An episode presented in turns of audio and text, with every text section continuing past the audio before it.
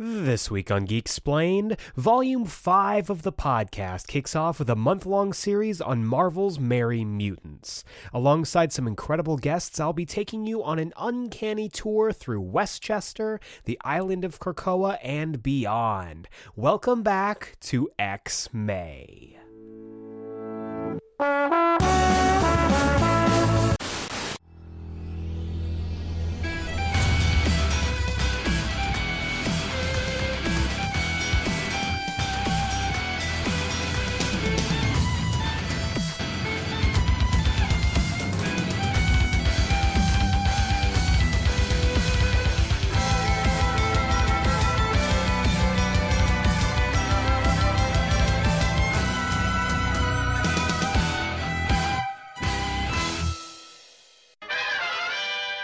Welcome back to Geek Explained. I'm your host, Eric Azana, and today's episode is part one of X May 2022, our now annual tradition where I dedicate the entire month of May to the X Men.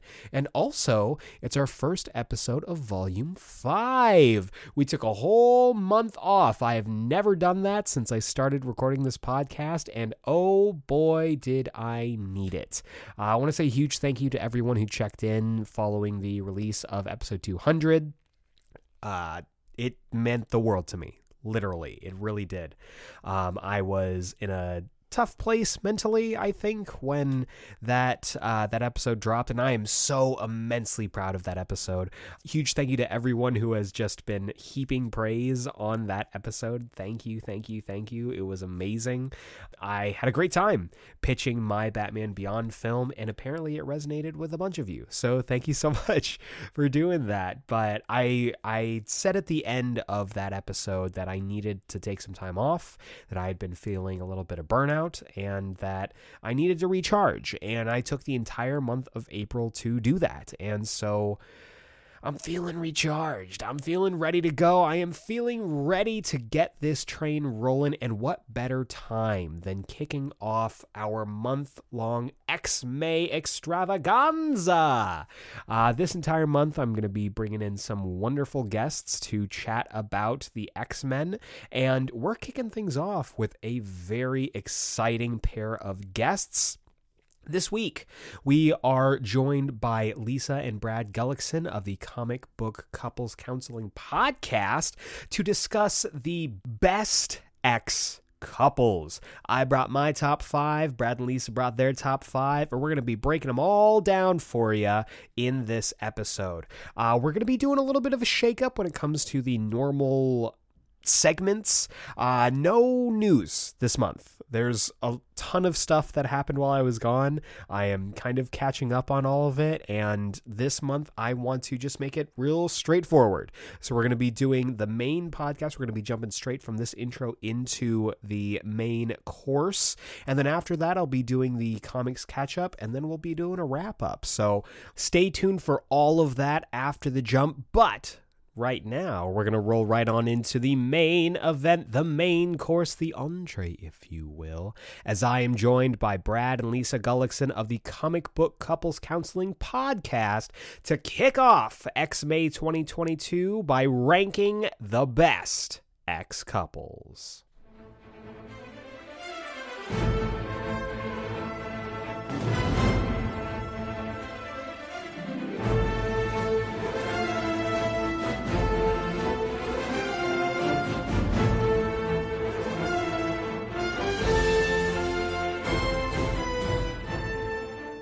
The X Men are weird and kind of horny sometimes, and maybe not more than sometimes, maybe a lot of times.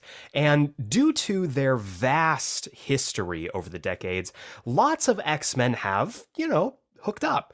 Lots of relationships, lots of breakups, divorces in some cases, undivorces in other cases. The romantic history of the X Men is as winding as a episode of Days of Our Lives. And In this episode for X May 2022, we're going to be diving into the best X couples in the history of X Men comics. And of course, I am not alone for this discussion. I am incredibly, incredibly excited to bring in our guests for this week. You know them as the power couple of comic book podcasting, Brad and Lisa Gullickson from the Comic Book Couples Counseling Podcast. Welcome, Brad and Lisa. Hello. Thank you so much for having us. This is so fun already. Yeah, I'm really We're excited. a power couple, Lisa. I know. Uh, starting with the flattery always means like, okay, this is great. I'm having a good time. Always lead with compliments, especially if they're true. hmm So, for our listeners, can you give us a little breakdown on what comic book couples counseling is all about? Yeah. First off, how dare you not know who we are? We're a mega corporation. Oh no, no, no one knows who we are. Yes, uh, we're Brad and Lisa Gullickson of Comic Book Couples Counseling, and what we do every week is we pair a comic book couple, uh, usually iconic but not always, with a self-help relationship guide. So we recently just wrapped up Marco and Alana from Saga. Eh, such a sad series, but a lot to deal with there. And because it's such a sad series, we used Helen Russell's book, How to Be Sad, as our guide. And, you know, Helen Russell's book is all about destigmatizing sadness and how sadness is not a negative emotion. It's just a human emotion, and we have to embrace it and manage it like anything else. And, you know, in doing those kinds of conversations, uh, it really helps us figure out our own inner lives and it helps us better our relationship as a couple, as a married couple. How'd I do, Lisa? Nailed it. Thank Nailed you. it. All right. Yeah. yeah, honestly, if you're looking for introspection, if you're looking for a deeper look at some of the characters that you might already love, their podcast is incredible. I would recommend starting at the beginning and listening to every episode at least twice. Starting at the beginning makes me nervous. It took us a little while to become peak podcast. I don't know. I I love cuz my my first episode with your podcast was of course the Scott and Jean stuff and Our first episode. Exactly. And I am very clearly a Cyclops fan, as anyone who has listened to this podcast would know, because I can't stop talking about him. I I love the perspectives that both of you bring to characters. It makes me not just appreciate characters more, but rethink and recontextualize a lot of the stuff that I do like or don't like about these characters. Like Scott's not a Scott may not be a good husband, even though he's a sometimes a great ex leader. He is uh he's kind of a he's a poor dad, and He- you know he's kind of he's kind of a bad person a lot of the times too. he- you know he's working on it. He's working He's on working it. on- We're all a work in progress. I love Scott Summers. I will say that those early episodes, our first four episodes, which were on Scott and Jean, those are the only episodes that have ever elicited a severely negative review of our podcast Yeah. because of our opinion on Scott Summers. Oh, we came down pretty hard on Scott Summers. You did. It was it was did. harsh but fair. Thank I you. thought so. I thought. As as someone who is regularly assaulted on Twitter for my love of Cyclops, it was harsh but fair. I, And- th- he's he's not a good person sometimes. I would also put myself in the camp of pro Cyclops. Like I love Cyclops, but there are things in those storylines that we covered in the Dark Phoenix saga in particular, Mhm. uh, and and- well, no, really in the X Factor issues. Yeah. I mean, you know, he does some bad stuff. it's bad. but yeah, I honestly I've also loved kind of the progression, the stuff that you've gone through for each couple. If you if you have to listen, listeners, before we get into this, I know I'm, I'm mm-hmm. gushing about this podcast right now, but just give me a second. I have to recommend the Silver Surfer episodes. Those are my that's my favorite series so far. The last episode in that series got me crying in the car outside of the grocery store. I'm like, I can't I need I need a second. I have to go get eggs, but I'm not ready to do that yet.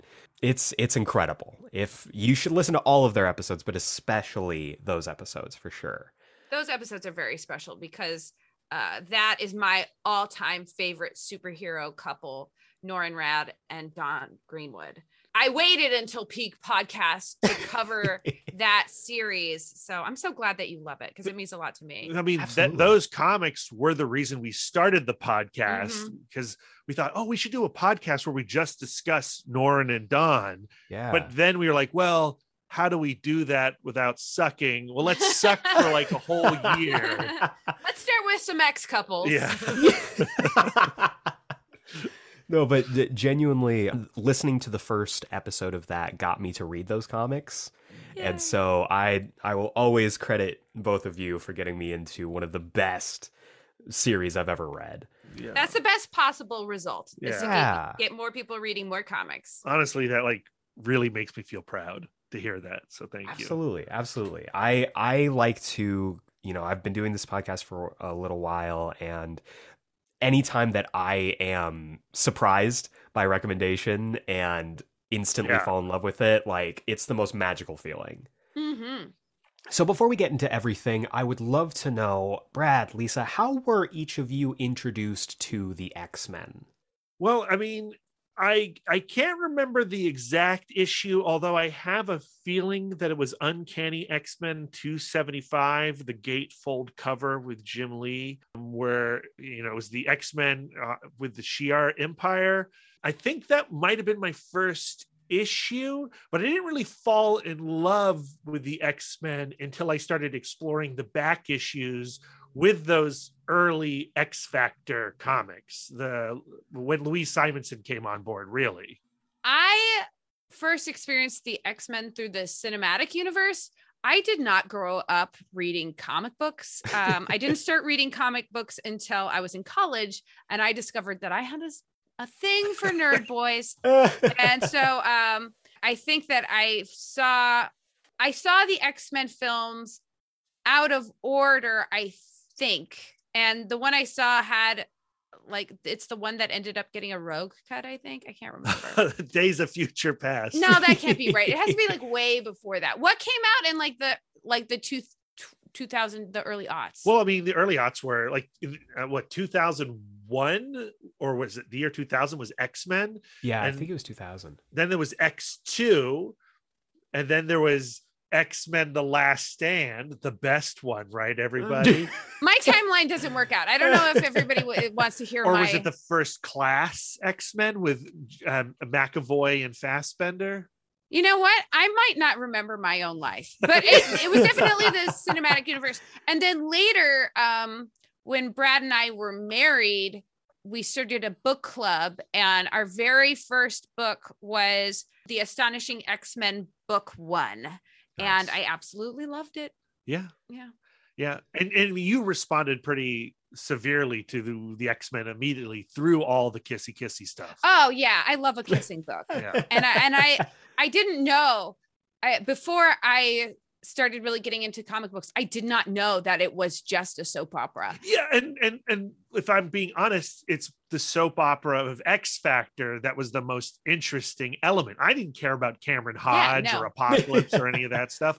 I wanted to know if Jean and Scott were going to get together and if Madelyne was going to be sad forever. It was just like a you know a toy box full of Barbies, and which ones are we going to make kiss? Yeah, I mean, gender politics being what they were when I was a kid, this was like a safe way for me to do soap operas. Yeah, yeah, yeah. For sure. Without my And- dad mocking me, although he did mock me. well, that's that's what dads are for in a way, I think. But speaking of soap operas, let's go ahead and dive into these lists. I have I have brought 5. I have brought 5.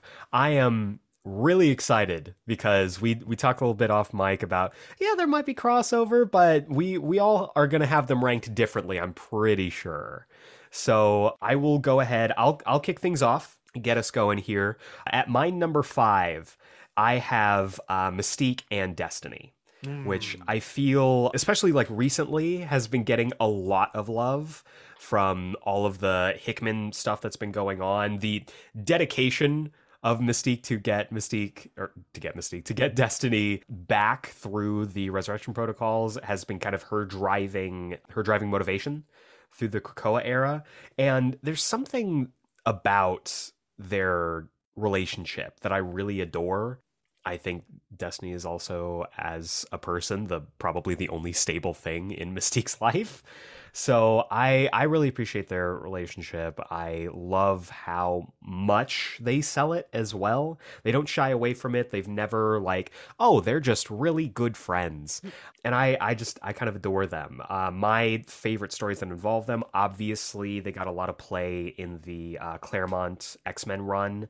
That's kind of where I was introduced to them as a couple and I also would definitely recommend uh, Hickman's X Men and Inferno run. So that's my number five. That's a really strong pick. And it's a couple that Lisa and I have discussed covering on the podcast yet. We haven't done so. The recent handling of them in the Krakoan era has been really phenomenal. And I would say, like, honestly, probably the best relationship of the modern X-Men era because so much of the modern X-Men era has been so plot driven. There hasn't been a ton of melodrama or relationship melodrama the way that like Chris Claremont would execute the stories and characters. And I've missed that a little bit with the Krakoan era, even though I really do adore Hickman's run on those comics. And so, yeah, what you see with Destiny and Mystique in those current books, especially how it climaxes with Inferno, that's some of the most satisfying melodrama of modern X-Men comics, in my opinion. Yeah, absolutely agree. Totally agree. I don't think they were ever like a top five for me until this Krakoan era, because at their best, the X Men are a soap opera, and Yeah. Really Mystique's whole mission during this time has been peak like days of our lives all my children like i just want my wife back and i i adore it for sure so turning it over to you your top or your number five please Our number five is a couple that's already come up. I think that if this was not a collective list, Brad would perhaps have this higher. Uh, Mm. absolutely, but I also wanted to get them out of the way. um, and so our number five is Scott and Jean um, with a lot of caveats. I, I love caveats if it's not the first comic couple that I fell in love with as a child, it's the second. I can't remember if I read uh, X Factor before Amazing Spider Man. This would have been the early 90s era. And for whatever reason, I became deeply invested in what was going on when Jean Grey was resurrected in those early X Factor issues and Scott was married to Madelyne. And Scott leaves Madelyne and his child uh, the, almost the second he learns that Jean is back. And when he finally gets back with Jean, he it's not like he can just like fall back into their old relationship, even though Jean really wants to because her memory is you know it's not like she wakes up and it was like the dark phoenix saga was yesterday. And and so she was expecting to just like you know let's carry on with our relationship. And not so fast scott's now married with children. And i was so engaged with the turmoil of that weird relationship uh that I, I like i chose sides and i immediately chose sides with scott and jean and now I, I I I feel so bad for Madelyne. I would I would be on Team Madelyne before Goblin Queen stuff. I also am currently very invested in the idea of Scott and Jean and Wolverine as a thruple. And I think a lot of fans are where I'm at, where it's just like, just be upfront with it. They're all sharing a living space. We want to see it. Just give give me the triad. Absolutely. I mean, when they released like the what was it the the blueprint Mhm. of their little summers home, and everyone came out saying, "Look, their rooms are adjoined. This is there is a reason behind this." I think there was a vast majority of people who we were just like, "Yeah, like that makes all the sense in the world." But historically, the X Men have always kind of tiptoed around less conventional couples, kind of doing a little fan service, but like, you know, like let's preserve you know the dignity i guess of the x-men or Yeah, whatever like the company would never allow for where the writers and the artists possibly want to take the characters. So and you that have a lot of subtlety, And that- teasing. that tease Absolutely. and that teasing is really intriguing and and um captivating yeah. captivating but sure. um at the same time it's it feels cowardly yeah. Oh, totally. Well, and they also, you know, in true soap opera fashion, like they love their love triangles. mm-hmm. Like Scott, Jean, uh, Wolverine, Scott, Jean, Emma. I mean, we have Scott, Jean, Psylocke for that period that was really weird and slightly uncomfortable for everyone. Uh, it was, it's, it's really fascinating to see kind of in, to your point, like how much that has progressed since then.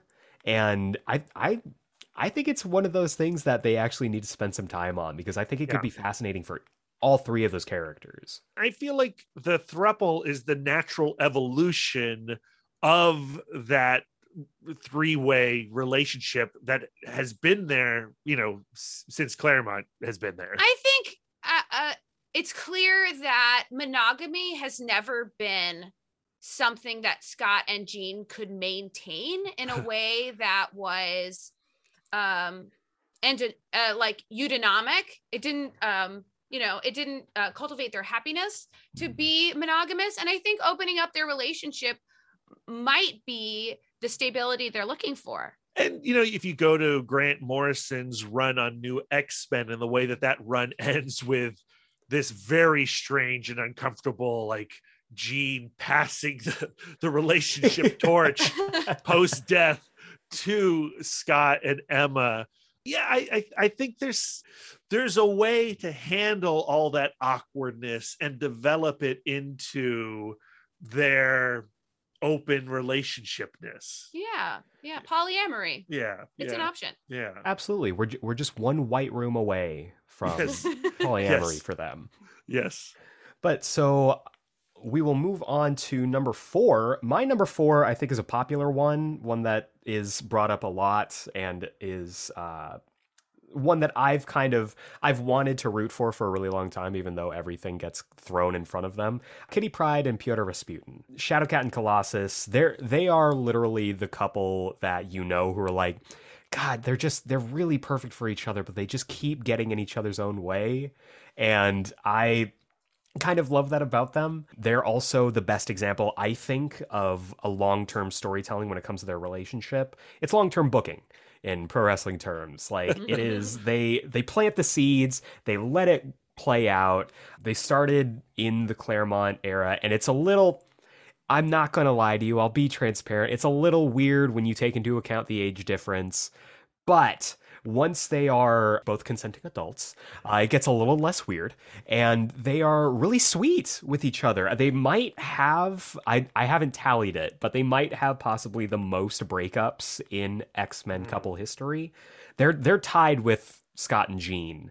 I feel like, and they are two people who I adore separately and two people who I adore together. The fact that both of them continue to run into each other even after both of them have seemingly died multiple times is also, it's one of those feels like it's meant to be kind of situations. I really, if you want to check out more of them, I really enjoy their, like I said, their burgeoning romance in the Uncanny X Men Claremont run. There are, and I have to also give caveats here. I recognize that there are a lot of problems when it comes to creatives behind this, but I adore Astonishing X-Men. It's it's one of the best examples even though they do kind of play fast and loose with Kitty's characterization during that run. The scene where she sees him again for the first time. I will never not get chills reading it. So uh, number four, uh, Kitty Pryde and Pyotr Rasputin for me. Well, that's a really good pick, and we're going to go ahead and just piggyback off of it and and name them as our number four couple as well, Oh, awesome! with caveats. Yes. yeah that, that astonishing x-men run i had experienced the x-men in the cinematic universe in a very haphazard out of order way and i and i loved that run so very much with caveats but i did it did intrigue me this idea of like a superhero team with a ton of sexual tension. Yeah, Yes. and and that sequence you mentioned where she does see Peter alive again, I think is so well executed. Uh, the sequential storytelling of those two pages like really hits hard. Yeah. And whether you're a new reader like Lisa was, or a, a long time reader like I was, it communicates the loss of time in Kitty's expression, Mhm. right? Uh, Absolutely. and and and then when they are kind of like re remaking their relationship after his return and all of its uncomfortableness uh, and awkwardness, I think is also very, very relatable in a lot of ways. The, the problem with comics and, and characters who have stories that are being told over decades with many, many hundreds, hundreds of storytellers steering them is that often uh, characters will be taken to a place and you get to that place and they do something and you're like, well, can That does not fulfill my expectation. not only does that fulfill my expectation, but it takes them in a direction that they can never return from unless we like hard ignore that something has happened. Mhm. For sure. And I don't know if we can ever go back to Kitty and Peter after the wedding. yeah. It is one of the most brutal thanks but no thanks sequences. But at the same time, I kind of like how Kitty has developed in the Marauders era, the Krakoan era. Totally and agree. her exploring her sexuality in a new way and i want i want more stories of that ilk and now seeing her relationship with peter's sister you know magic kind of developing maybe in a different direction a more Mhm. romantic direction i'm into it even though it's a little weird given the history of all these characters but at the same time that little weirdness fits perfectly in line with x-men comics Yeah. Oh, for sure. And Kitty has always kind of been, and Kate now has always been this character who has, from her inception, been almost the audience in Yeah. for for the X-Men. And so making her this person who Kitty Kitty Pryde's insecurity has always spoken to me on a spiritual level. And Mhm. having her and Peter, I mean, the the wedding was absolutely brutal. I I remember everyone, you know, up in arms about the Tom King Batman Catwoman wedding. And I was like, "Do you not see like I I I was I was very upset about that, but I do like how they've both developed well, I like how Kate's developed Yes. since then. Um yes. Colossus, that poor boy, has not had the best things happen to him or happen by his own hand uh, since then. But I, I think the smartest thing that they've done in this Krakoan era is kind of keep them apart because you get to see what they're like without each other. I do really love Kate's burgeoning relationship with Magic because, I mean, they've always been close Yeah. and having that develop and Kitty exploring her sexuality has always been really interesting because she she had that flirtation slash will they won't they with Rachel Rachel Summers for a, a good while. Either that or I had been completely misreading that friendship. But I I don't know. I I really enjoy them as separate characters as much as I enjoy them as a couple. So it's it's it's an easy pick on the list for me. Yeah, I think I think that's where I am now. Like I've really enjoyed the relationship and they rank high on my list because we lived with them as a possible couple for so long. But once the phasing of the wedding ring happened, which Oof. was incredibly brilliant. And I Mhm. like, how did I Oh, not yeah. see it coming? How can you resist the idea of phasing as the ring gets put on? Ugh. right, right. Like so clever. Incredible art. Yeah. Brutal. brutal. Super brutal. But hey, Rogan Remy. yeah, that's right. That's right. My good friends. They go like, we are having a party anyway. So Might as well. Yeah. So it, it's Mamma Mia all over again. Mhm. Um, So, jumping over to number three, I have talked about this couple at length, both on and off the podcast Logan and Ororo Monroe. I really love them together. Um, if you go back a little bit in the archives, we did a uh, Valentine's special called The Ex Wives of Wolverine. And of course, not to spoil that, but she that couple ranked fairly high on the list. But I I just I really like them. They are truly what the long game is. You see them both introduced in giant sized. Well, Wolverine a little bit before that, but as an X-Man, he is introduced in giant sized and you see them I don't want to say necessarily Jim and Pam it from The Office, but they are coworkers who eventually develop a deep relationship and respect for each other. And their friendship goes throughout this entire history of the X-Men from that point. And what I love so much about this relationship, as opposed to every other relationship that Logan has had, both long and short term, is that Aurora is someone who isn't defined by her relationship with Logan. And a lot of the pitfalls of Wolverine's relationships with women in his comic book history is, oh, you know, is this person dead?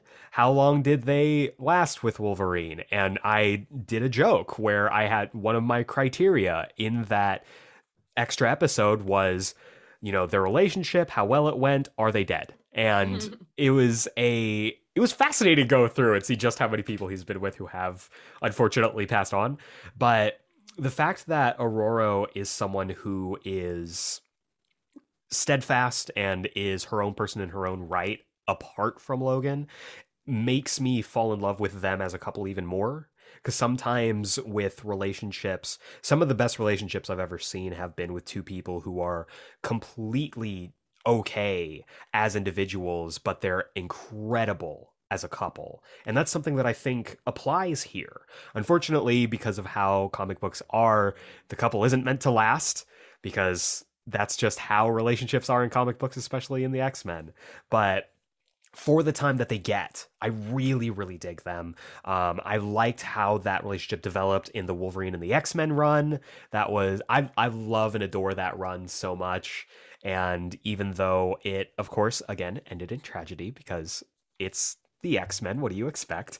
I really liked the callback to it in the Krakoan era during uh, Ten of Swords with the oh, I want to say it was Wolverine number seven, seven or eight, something like that, where they're in the tournament, they are matched up against each other and they just get to have a drinking night on the town and kind of rekindle that flame. Um, I also really love how when Aurora and uh, T'Challa split up, T'Challa is adamant that she doesn't hook up with Wolverine, mm-hmm. and that's how you know that there's something real there. Yeah, yeah, yeah. That's a great moment. yeah, I, I I love it so much, and so that that's my number three that's a really strong couple, but one that hasn't been too sticky in my mind. Mm-hmm. I, I, I, often have to be reminded of their romantic history, and it would be fun to explore them on our podcast at some point. I think. I That's mean, I reminder. I loved the what if stuff that you did, where oh hey, you know, Wolverine and Jean get married, and maybe they're more stable than Scott and Jean are. So I I would be super into that. Oh man, that what if wedding album issue is so wild. If you have not read the What If Wedding album issue, listeners, do yourself a favor and then come back to us with your opinions on Scott Summers. okay, so our number three, we're going to dip into another type of multiverse. We are going to Extreme X Men oh. Earth 12025. Our number three couple is, of course, James Howlett and Hercules. Yes. Yes. Such a sweet, supportive, complimentary couple. Also, who doesn't want to see two super hot, burly men kiss? It's just like the most satisfying thing ever. And it's a great reminder that within the idea of the multiverse, we can see any two X people kiss that we want, right? Every iteration of X couple does exist sometime somewhere and they're doing great. Yes. yeah, I love them as a couple, and it's a crime that we don't have much with them. Uh, it really is only the Greg Pak Extreme X Men run. And that that that storyline has its ups and downs, but I think if you are interested in Doctor Strange and the Multiverse of Madness, and you want to see how wild and weird Marvel Comics can get, jumping over to the Pak Extreme X Men is a great place to have some fun. Um, and and I, I think calling them complementary like that like that's the thing is they work so well. They're so highly functioning. And when you don't get more of that highly functioning relationship because narrative demands that we're going to shuffle these two off it really feels like a blow. Like I, there's so much storytelling potential that we were robbed of because the marvel comics decided we explored enough of that already. We had not yeah, totally agree. I oh man, I'm so mad. I didn't even think of doing multiversal couples.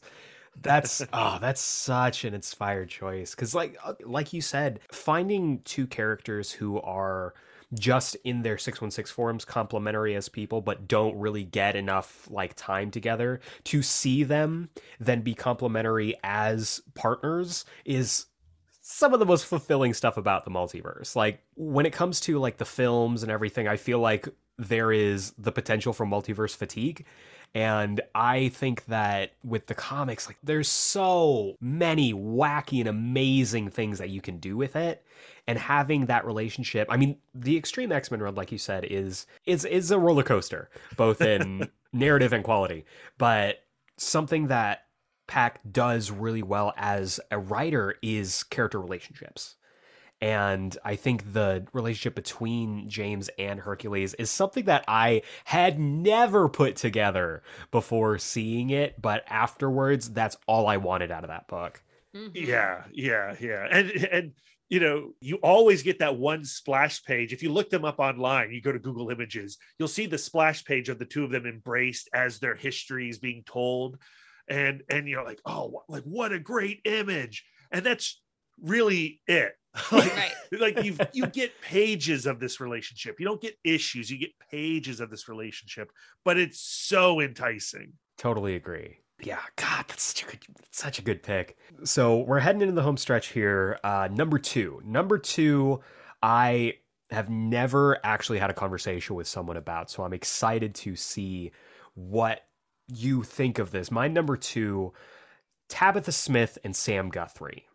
Boom oh. Boom and Cannonball are probably the deepest cut on my list. I love them.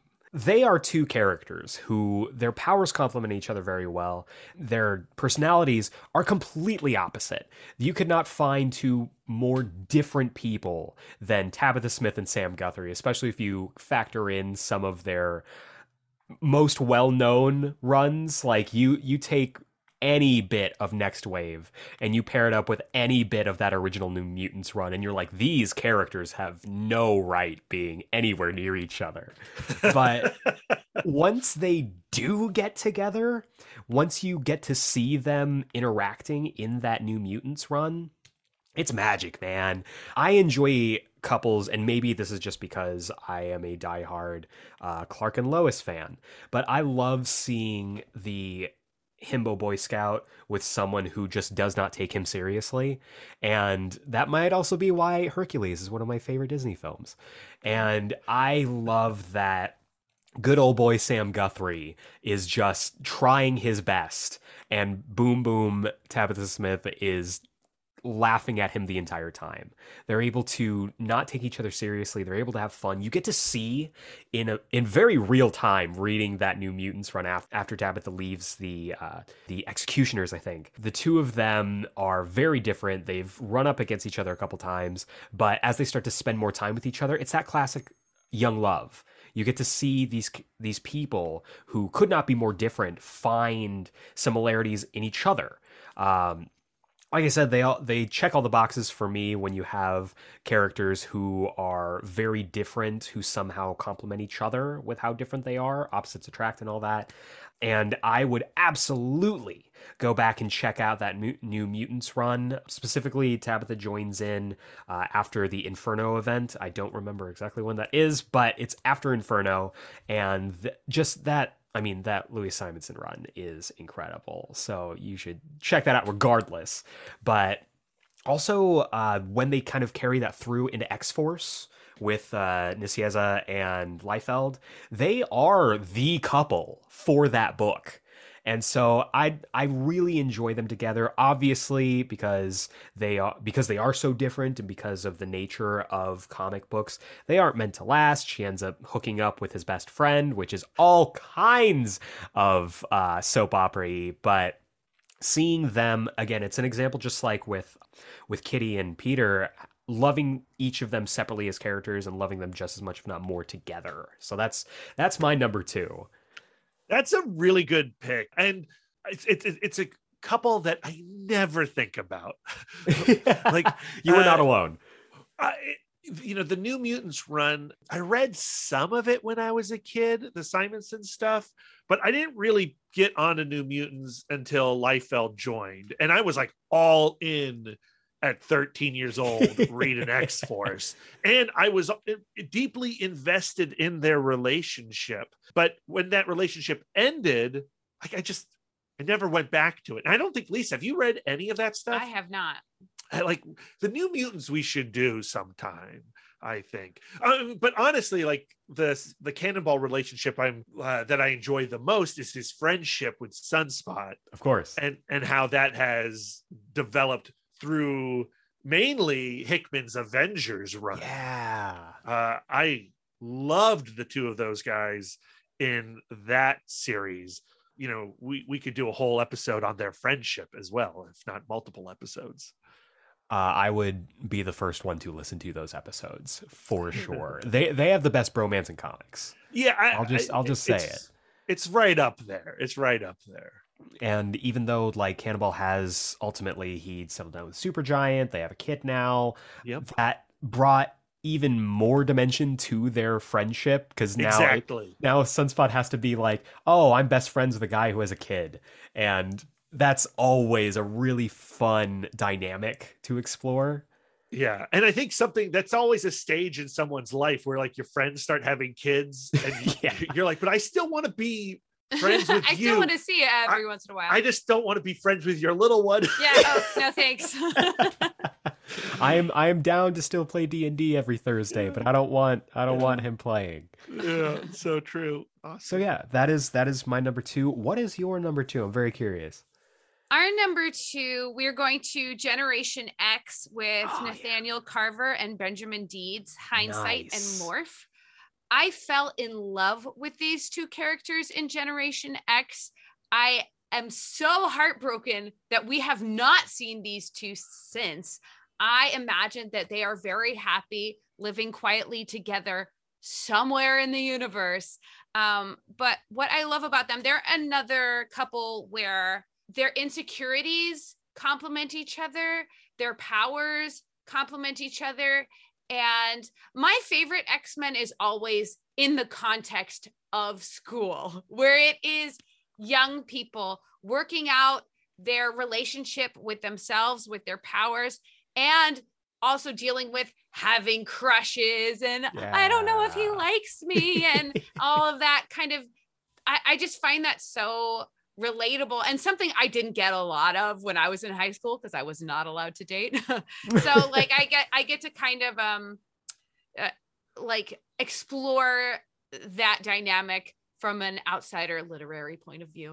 Um, and I and I just love them so much. I particularly love the idea of hindsight and his power of getting in touch with someone's past and by knowing their past being able to empath- empathize i think that that is such like a beautiful gift. Yeah and uh, again it's a series where i think we only got 12 issues the christina strain run yes. and like it ends and there is like well give us a hundred issues of this. There's so much potential in all of those dynamics. I mean, it's such a great kissing comic. Mhm. Oh like yeah. Oh, students sure. and teachers and and how it you know extends the relationship of jubilee and chamber in that Mhm. storyline is very tantalizing uh and I, I i i wish more people had read it i really do and because you don't really get any of those dynamics continuing after those 12 issues and uh, i've said it before but we were robbed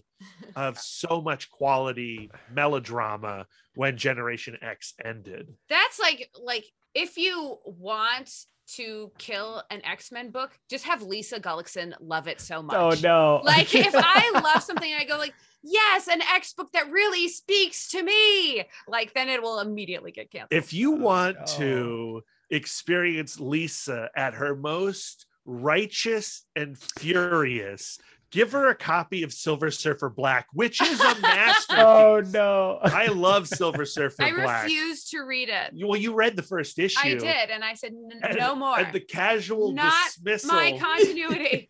of Dawn Greenwood in that series. I have never seen Lisa's face turn so tomato red with Oh. rage. yeah, just the the flippity flap of me throwing a, a single issue across the room. Look how gorgeous this comic is, Lisa Tradmore. He's a I have no. F's to give. These pockets are empty of F's. Yeah, yeah, yeah. So keep But- Lisa away from your comics if you want to last. but to your point, like I I adore when the X-Men are kind of used in that almost uh Hogwarts model where it's Mhm, like yes. yeah, we got to get these kids, these crazy kids together. You watch them grow. That's that's something I loved about that Wolverine and the X Men run because it was like, oh Yep. yeah, Grumpy Dumbledore, and like we get to see all of these all of these kids. And I will I will be the first to admit that Generation X book I did not give it the reverence that it deserved at the time. Same. How dare you? But I know, Neither of I us know. did. Neither of us did you either. didn't either, Lisa. I didn't know it existed. I, I'm going to travel to the past. That's what I'm going to use my one one trip to the past to do. Okay. That's a pretty good use, I think. You just you get you get back there, you'd buy up every single copy in every single shop, and then Are you are you reading Strange Academy? Yes, So that kind of fulfills that uh, generation Generation X void for me. I know it's not an absolutely. it's not an X Men book, but it, it it's that same kind of idea. I don't know. It's for me, it's the closest you could get to that because Mhm. all of these kids inexplicably have powers. They either, you know, either bargained for them or they were born for them. That sounds like a Generation X to me. Yes, yes. and Yeah, I, I mean- adore that book. When I'm at my most flippant, I will tell people the best X Men comic on the stands is Strange Academy, which is coming to an end or it has ended. It's because I love it so much. Yeah. I, I I think it's I think it's next issue. Like Yeah. it's it's one of those books that I it's been a while since I've really had the ending of a book hit me Mhm. and I I am praying to every voodoo god that they have in that hmm. book that it is you know the launching pad for them to do something else. Because Yeah. we we've got room. We've got room we had Skottie Young on our podcast Yeah. to chat about I Hate Fairyland, and he did say like the way they're treating it is like this is the end of a season, and there will be more Strange Academy. But it's hard not to be cynical and be like, "Are you lying to me?" oh Are you just telling me what I want to hear? yeah, Totally. I've I've had so many books that I have been so excited about that we're just gone after a couple issues and I I am very bitter. So anytime there's a there's an inkling of like, oh, you know, this book might be coming back. We just might be doing a reprint. It's like don't don't just do not give me the room to get hopeful because you're just gonna break my heart again. yeah, Mhm. yeah. But yeah, so uh, that's that is our number twos at the number one spot. The number boy. one. This took me a while, and yet at the same time, when I had the five, it took me no time at all. I have championed this comic couple for a good long while now, and it's Scott and Emma. Scott Summers, Emma Frost. All right. I have I have been a Scemma guy for a very long time because, like Lisa, the first uh, X Men comic that I really got into was that astonishing X Men run. I had been told about you know oh you know how amazing this Grant Morrison run is, but I was I, I was a stupid kid and I wanted the comic with the costumes. So like as a kid, like getting into this and finding out okay, the, this is the couple, this is the couple and I again like being influenced by you know the Clark and Lois, the Hercules and Meg of my youth. I was very into this idea of these two characters who literally could not have anything less in common being pulled together. Opposites truly do attract, and this should not have worked. And for a lot of people, it did not work for them. But for me, as someone who got to watch this kind of develop in real time and then over the course of years and then just come crashing down. It was one of the most beautiful tragedies I've ever seen in comics. I really appreciate their relationship as part of the larger arcs for both of their characters as well. Emma coming from everything that happened with Hellions and with that Grant Morrison Genosha tragedy, watching her develop into maybe she's a good guy now was fascinating. And I think a lot of that was owed to her interactions with Scott. Some of my favorite interactions in that book is Emma going, Yeah, I understand that this doesn't make any sense. And I know that this is probably a very terrible idea. I don't know what I'm doing, but the heart wants what it wants. And I I adore that dynamic. Also, Scott coming out of the 12 and how fun that book was for him. The development that he had in Grant Morrison's run, where they basically said, What if Scott, but character development? And I, watching the two of them made all the sense in the world, even though their relationship came through infidelity, whether it was psychic or physical. And it is a sentimental choice, obviously, because this was kind of my first big uh, comic book Marvel couple. I adored Scott and Jean in the animated series. That was that was my go-to. I was always like, "You leave her alone, Wolverine." But getting into my actual like comics reading, like this was a this was a comic. This was a couple that always gave the most dynamic choices when it came to the narrative. They were completely wrong for each other at absolutely the right times for both of them in their character development and watching how they interact, watching them completely just crash and burn during Avengers versus X Men after this whole Utopia era of like, yeah, they're supposed to be the it couple, even though Namor is absolutely a side piece. Mm-hmm. And Scott is developing very quickly into a dictator. It was the right way that it should have ended and watching it further into the uh, the Uncanny X Men run, where Scott's the revolutionary and him and Emma are completely not on the same page, all the way up to the one of my weirdest experiences reading a comic with Death of X. Uh, that book, even though it is not what I would refer to as a great comic, uh, even though it has incredible art, has one of the most interesting choices for Emma Frost as a character. And even though obviously it didn't stick because death is a revolving door, I thought their relationship past that into the Krakoan era, especially with them being kind of healthy exes now, is really fascinating to me. They don't get a lot of play interacting with each other. Emma has had more time interacting with Jean in the Hickman era than with Scott. But anytime you do see them interacting with each other, I think is really, really cool. Definitely check out the Morrison run. Check out that Astonishing X Men run, strictly written and illustrated by John Cassaday. I. man, I I love both of those runs. They're near and dear to my heart, and that's probably why uh, Scott and Emma are my my number one. I think one of the things that has Scott and Emma so attracted to each other, especially at times when Scott and Jean are on the rocks, is they both have a certain amount of like self loathing. And yes. I think that they find that very soothing where like Jean has a certain amount of like security like with herself and with her identity that I think that she finds like Scott's self-loathing a little bit unrelatable. Yep. Yeah, uh, I mean, like that's the appeal of Scott and Emma as a couple is their broken nature. Yeah. Honestly, I feel like in a lot of ways, Scott and Emma are the most relatable ex couple because when they come together, they're so broken, right? And they're on this redemption arc and they need each other to be better people.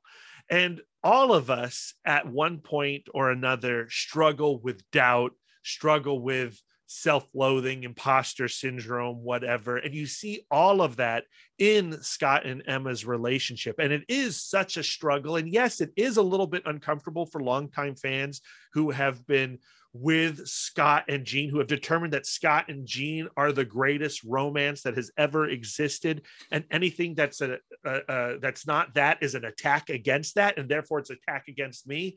I understand, um, and I understand why this relationship would be so painful. But as I get older, Scott and Emma become the couple where I go like, well, I don't know if I want to be them, but I often feel like them. and I appreciate the journey that they are on. So, listeners, this is this is why you you you listen to this is why you bring a Brad and Elisa on because I basically said I like them because they're fun, and I think that they're different people. And Brad just struck to the heart of why why I love these characters without me being able to articulate it. So that is for for more of that, seriously, go check out their podcast. Like they're, ugh, I I keep saying it, but like legit, like that's exactly why I probably adore them because as someone who oh, has like struggled with insecurity, with self doubt, I am somebody who, I guess, has always like been enamored with that in Scott Summers as a character, and so that's yeah, incredibly insightful. And I think that the X Men just is a a reminder that there is no one who is not redeemable. Yes. You know, if you can um clone your ex-wife into another woman, give that person life and a child and then leave them and still be a hero, all of us are fine. all of us are redeemable and that's truly beautiful. Uh, yeah, yeah, Oh, yeah. I I couldn't say it better myself. Uh, you know, Dallas from the Comics Collective podcast has is is also Team Scemma. All the way. Absolutely, he is. That is why we are friends. really wants us to cover them on the show. And I'm just so nervous to do so because you are inviting some really heated opinions to counter any positivity you throw towards Scemma. Ex couples do that. We never get more engagement on Mm. Twitter and with our episodes than when we are covering an ex couple because X Men fans have opinions and thoughts. Yeah. Oh, yeah, boy, do they. yeah. And I love them. I love I them. love them. I love them. But I think like Scemma would be a really good five year anniversary couple Ooh, for, yeah. couples counseling. So we're not making any promises. They're not coming anytime soon, but they will appear at some point on CBCC. You heard it here first, folks. We do exclusives now. Oh yeah.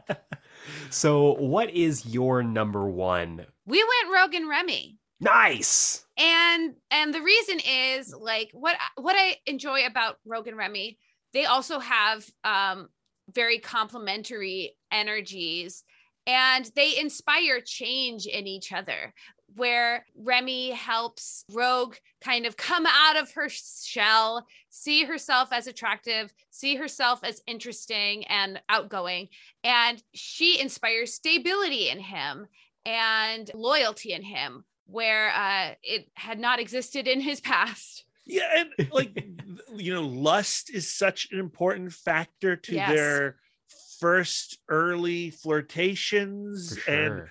You know that that you know for like the teenage boy that I was, Rogue being the character who wanted to reach out and connect with people, but because of her, uh, you know, I was gonna say ability, but because of her disability, she's not able to physically con- connect with anyone, and that emotionally felt so true to the teenage boy. Lisa was not allowed to date. Brad was allowed to date he just didn't have many opportunities um and, and and so you know experiencing rogue when i was a teenager and her struggle to uh, be with other people like it it felt so tangible and and you then really like you rooted for those flirtations and those awkward sexual advances from Gambit. like, you rooted for them to connect. And then so when they were finally allowed to through again story machinations,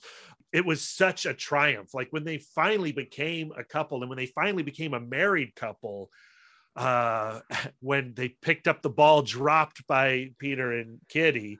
Uh, it felt like such a like a high five moment. You, you you've been rooting for them for so long, and the payoff was surprising but so satisfying. And then what Kelly Thompson did with the Rogue and Gambit series and Yeah. the Mr. and Mrs. X Love stories, those. they're like Sure. essential X couple reading. Highly recommend. Yeah, totally agree. And I that marriage between the two of them is literally the only kind of like band-aid you could put on that Kitty and Colossus collapse. So Yeah. the fact that that kind of rose out of that is really cool and a testament to their relationship as well. and it's been kind of frustrating in the Krakoan era. Like, if I didn't say this, one of our friends, Applejay, would be upset. But like, you know, you have them in Excalibur and beyond, but th- th- they haven't really figured out what to do with them as a functioning married couple. They've kind of been sidelined a little bit, and I, I, you know, as much as I loved what Hickman did in those early days with Krakoa, like I felt th- their loss uh, you know Mhm. their their um again i'm gonna use the word sidelining I- like it felt It, It was, was an difficult. obvious, an obvious omission. yeah I mean, and it, Absolutely. it felt like writers so often we talk about this on the podcast once a couple comes together that's often seen as the climax to a romantic comedy. Like oh they've made it. And then if there's a sequel ooh there's trouble in paradise. They're arguing. They're gonna split up. And telling a high functioning married couple story for whatever reason seems difficult for people even though i think there's lots of examples in our lives and There are. still exists in the high functioning yeah, it's it's a little frustrating that they haven't put as much focus on it. I have really enjoyed in the uh the Duggan run of X-Men how much focus that they have put on it, especially with just how much Mystique and Destiny do not like Gambit, and they Yeah. t- and Destiny takes every pot shot that she can in conversations with Rogue about like I don't that boy's not good for you, and it's it's something that I'm I'm excited to explore more, and I do hope that they explore it more. But yeah, that is that is an excellent pick, and I I infor- they probably would have been like number six for me because they are they are incredibly strong and they have that history together. How once again like how different they are at the outset and how each of them not only complements each other but also helps to develop them.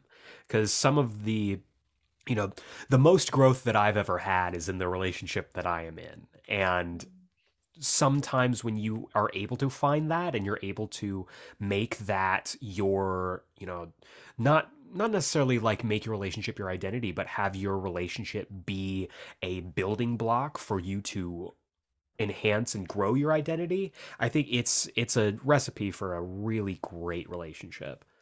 One of the things we talked about in this in our last episode about Marco and Alana and Saga is like the best relationships are never relationships based on two people wanting to change each other, but it's two people who are then in, inspired to change themselves. yeah You when you're with someone that you go like I can actually be my best person with this other person and that person like you always should be curious about your partner and your partner should be inspiring to you to be curious about yourself. Yeah, that's God. Yeah, that that's so well said. Like it's watching a watching a relationship that you you're not sure because I don't I I don't know about both of you, but when I first like read or watched them in, interact, I'd never put any kind of weight behind it. It's Mhm. like, oh, you know, this th- this guy's a rambling man, and he just like he does and says things, and watching how that has kind of blossomed into that, especially climaxing in that Kelly Thompson run, which is incredible. And you should read it if you have not, listener. It's it's something that isn't common enough in especially in superhero media and comic books having like you said a high functioning couple that yes absolutely has trauma. Both of them have really sad backstories but they are able to rise above that because of the ability to uh to get strength and comfort from each other I also think that motivations to be together can change. I think Absolutely. that Remy had through his relationship with Rogue has matured tremendously. yeah. totally so, agree so I, I I do see I do think that initially he was motivated by the challenge of getting in Rogue's pants. Like that was really motivating for him at that time. But through their interaction, his motivations matured and evolved. Absolutely. So that is our, I guess now technically top 10. There was a lot less crossover than I was expecting. We really only crossed over with uh, Kitty and Peter. Yeah. So I'm surprised. I'm really surprised. I was, I was really, I was really expecting to, for us to at least have two or three, but And, and I know that listeners are going like, they all they didn't cross over and still have glaring omissions. yes. Oh, absolutely. And, and that's, you know, I think something that's kind of magical about the X-Men is that we have not even like cracked the surface of how many couples and how many great couples are in the X-Men, especially if you take into account like James and Hercules, the multiverse and all the Yeah. stuff Right. that happens out of that. There are volumes of exiles that you can just dive into and find all kinds of relationships, both good and very bad. And it's something that I think isn't talked about enough, especially when it comes to the X-Men. Like at their heart, they're, you know, they're just a bunch of crazy kids trying to fall in love and live in the world that they do. And it's something that I have always found compelling. And it's something that I am really thankful and grateful that I got to chat with you guys about. Yay! Yeah. We've we've had the most wonderful time. Yeah. It's been a blast. So, uh, as we're wrapping up here, I will uh, leave the floor for the both of you. If you want to plug, if you want to talk about your show, any cool stuff coming up, feel free. Yeah. Uh, so head on over to comicbookcouplescounseling.com. We're on all your favorite podcast apps, hopefully. Uh, you can find us on Twitter and Instagram at CBCC Podcast. Like we said, we just wrapped up our eight episode series on Marco and Alana in Brian K. Vaughan and Fiona Staples' saga. It took many years to conclude that story. Uh, they were actually the first non Marvel or DC couple we covered way back when in 2019. And then now that the series is back, we wanted to catch up to where Saga is with that oh so horrible Saga 54 ending and really figure that out for us and what Saga now means given where it left off and is back. And and besides that, we've been talking to some pretty cool comic book creators. We had Jeff Lemire and Andrea Sorrentino on a recent episode. I already mentioned Skottie Young, but we also had Chris and Laura Samnee talking about Jonna and the Unpossible Monsters. Yeah. And our next episode will be a conversation with the legendary cartoonist Jeff Smith, talking about his new series, Tuki Fight for Family and Fight for Fire. And uh, yeah, we talked some bone as well. and then um on our Patreon feed, we are doing an issue by issue read of Sandman. Right. And we're enjoying that very much. It's very sweatpants mode. yes. We uh it's very rambly and we're making all kinds of errors. yeah, yeah. So there's what 76 Sandman issues. We've done 30 issues so far, 30 episodes all on Sandman. Wow.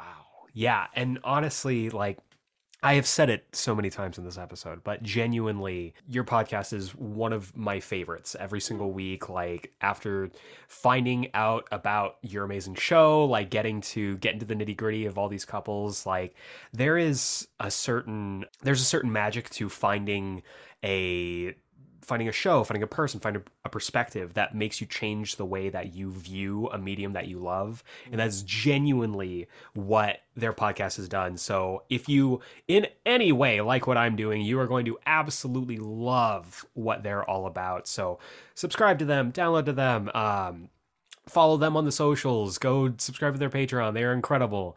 Uh, they absolutely deserve every single listen download and subscription that they do get. Uh, and i want to thank you both for coming on the show. This is wonderful. That was almost too sweet. Like my love tank is overflowing right now. Yeah, I couldn't. I couldn't uh, look down the barrel of the camera. I had to- uh, yeah so stay tuned. More x-may is on the way Ooh, welcome back to this week's Comics Countdown for the month of May 4th, 2022. This is the segment of our show where I talk about the comics that I think you should be picking up this week, whether it's at your local comic book shop, a Comixology, or however you get your comics. These are the ones I think you should definitely take a look at. But before we get into this week's books, we got to take a look back, back, back in time with our Geeksplained pick of the week of last month. That's right, we had an entire month of comics that I didn't talk about. So I picked five that I really enjoyed from last month. And I think if you haven't already been reading them, you should absolutely be reading them. So the first one, uh, the most recent one, Rogues, Rogues number two, uh, written by Joshua Williamson with art by Leomacs. Rogues is incredible. You need to be reading Rogues. It's so freaking good. Uh, next up, X Men Red, number one, uh, written by Al Ewing with art by Stefano Caselli. This was another book that I was floored by. Um, I didn't expect to love it as much as I was going to. And that first, there is a line from a character on the very final page. If you read the issue, you know what I'm talking about. That I literally got goosebumps and sat straight up in my chair when I read it. So definitely pick that up. Also, uh, Superman, Son of Kal-El, number ten. It's just it's it's so good. Superman, Son of Kal-El is incredibly good. Written by Tom Taylor, art art by Cian Tormey. It's you need to be reading this book. Also, Batman, Superman, World's Finest. Uh, written by Mark Waid, art by Dan Mora. This was issue two. Just pure Superman, Batman. It's so good. And then finally, we had the final issue of The Good Asian, Good Asian number 10, uh, written by uh, Pornsak Pichetshote with art by Alexandre Tefenkgi. J- just an incredible book, man. This book, the entire story from start to finish, issue 1 to issue 10, has been dynamite. You need to be reading this book you need to go back. You need to read all 10 issues of this. And thankfully, at the end of the last issue, I was so happy to know that Edison Hark's story will continue. Um, it's just good. It's just good comics. So check those out for sure. But that was last month. And now I've got five books for you to check out this week. We're going to kick things off with Batman number 123. This is written by Joshua Williamson with art by Trevor Harrison and Howard Porter. Uh, this is continuing the Shadow War story. So uh, let's go ahead and dive into the synopsis here. Shadow War, Part 5. Batman and Robin are finally reunited. Together, they will hunt for the truth behind the death of Ra's al Ghul. But then who's left to defend the secret society against the League of Shadows? Deathstroke's fight against the demon's shadow ends with a shocking cliffhanger. Plus, what happens when you get Deathstroke infected with Joker toxin? Find out in the epic backup story. So yeah, Batman number 123. Um, I'm just kind of waiting at this point for issue 125 for that next changeover because I'm not I'm not super invested in Shadow War. I hate to say it, but it just doesn't really um, I don't I don't really love it. So that's just me though. If you're loving Shadow War, all more power to you.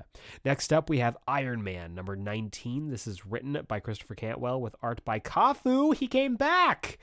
CAFU came back for the last issue, of course. This is the final issue of the Tony versus Korvac story. The book obviously is continuing into issue 20 and beyond with the wedding of uh, Tony and Patsy on the way, but this is going to be wrapping up this uh, first big arc for Christopher Cantwell's Iron Man. So let's go ahead and dive into the synopsis here. The Last Midnight. At last, the stunning conclusion of the books of Korvac. Tony Stark must face Michael Korvac once again and once and for all. No cosmic powers, no allies or henchmen, and no armor. This is the very end of a very long and very rocky journey. Tony's going to have to get by on his own blood, sweat, and tears. For the first time in, li- in his life, he's all out of ideas. Man, really, I mean, this story has not gone anywhere close to how I thought it was going to go. If you remember, if you go back in the archives, you listen to me talk about the first issue for this, I was like, yeah, I'm really excited for this to be back to basics, you know, kind of whittling down Tony's super tech stuff to make him a little bit more grounded. And then Iron God came along. So, I mean, I'm very impressed with how engaging the story has been, even though it's taken Tony in a completely different direction than I was expecting. And I am hoping for a pretty bombastic finale. Next up, we have Firepower number 20. This is written, of course, by Robert Kirkman with art by Chris Samnee. Firepower is so good, man. Firepower rules. And now we've got a giant dragon taking out different cities in the world. So, giant dragon. What more could you ask for? Let's go ahead and dive into the synopsis here. Old friends, new allies. The fight against Master Sha is heating up, and Owen will need all the help he can get. Issue 19 also revealed a brand new character who is the coolest looking character in the entire series so far. So I'm very excited to see what happens next in Owen's battle against Master Sha. Next up, we have another Batman book, Batman Killing Time number three, written by Tom King, art by Dave Marquez what more can I say? It's an all star lineup when it comes to the creative team. The book I was not expecting to really enjoy more than it being, you know, a The Batman tie in, but gorgeous art, great writing. It's a heist story. I love it. I love it, love it, love it. So let's go ahead and dive into the synopsis here. A shocking heist has the mysterious and deadly figure called the Help, cutting his way through Gotham City in search of Catwoman and the Riddler, and their stolen artifact. Only the Dark Knight stands between the strange new villain and his prey, but can even Batman stop his bloody rampage? Tick tock, the clock is drawing nearer to the killing time. So this is issue three of six. We're at the halfway point. I've been really enjoying it, so I think you should be picking it up for sure. But the big book of the week for me, the book I think you should absolutely be picking up is Ben Reilly Spider Man number four, written by J.M. DeMatteis with art by David Baldeón. If you were upset at all by what happened at the end of Beyond, well, this should treat you better. I it, it's funny because I I went on the break just as Beyond wrapped up, so I didn't really get time to actually like talk about it. Beyond was this incredible story that I wish hadn't gone the way that it did.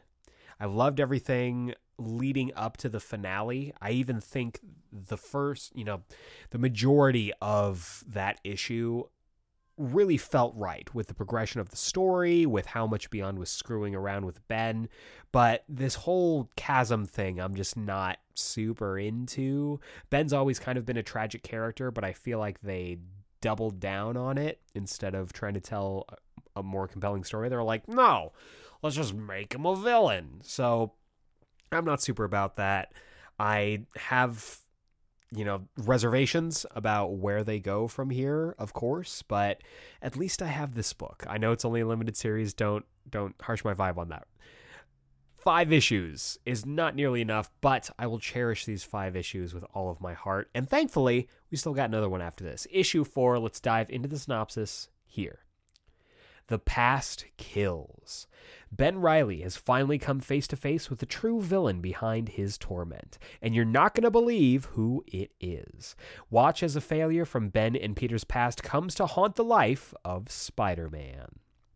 So, yeah, this is taking place back during the sensational era where Spider Man was Ben Reilly in the best Spider Man costume you can fight me on that. But I am I've been loving this. I've been loving the focus on Ben's mental health. I've been loving this cat and mouse game he's been playing. And with all of this weird stuff going on, I'm very excited to get to the bottom of this mystery. But that does it for this week's comics countdown. It's been a while. It's been a little bit. It felt good to go through these again. So to recap, we have Batman number 123, Iron Man number 19, Firepower number 20, Batman Killing Time number 3, and Ben Reilly Spider Man number 4.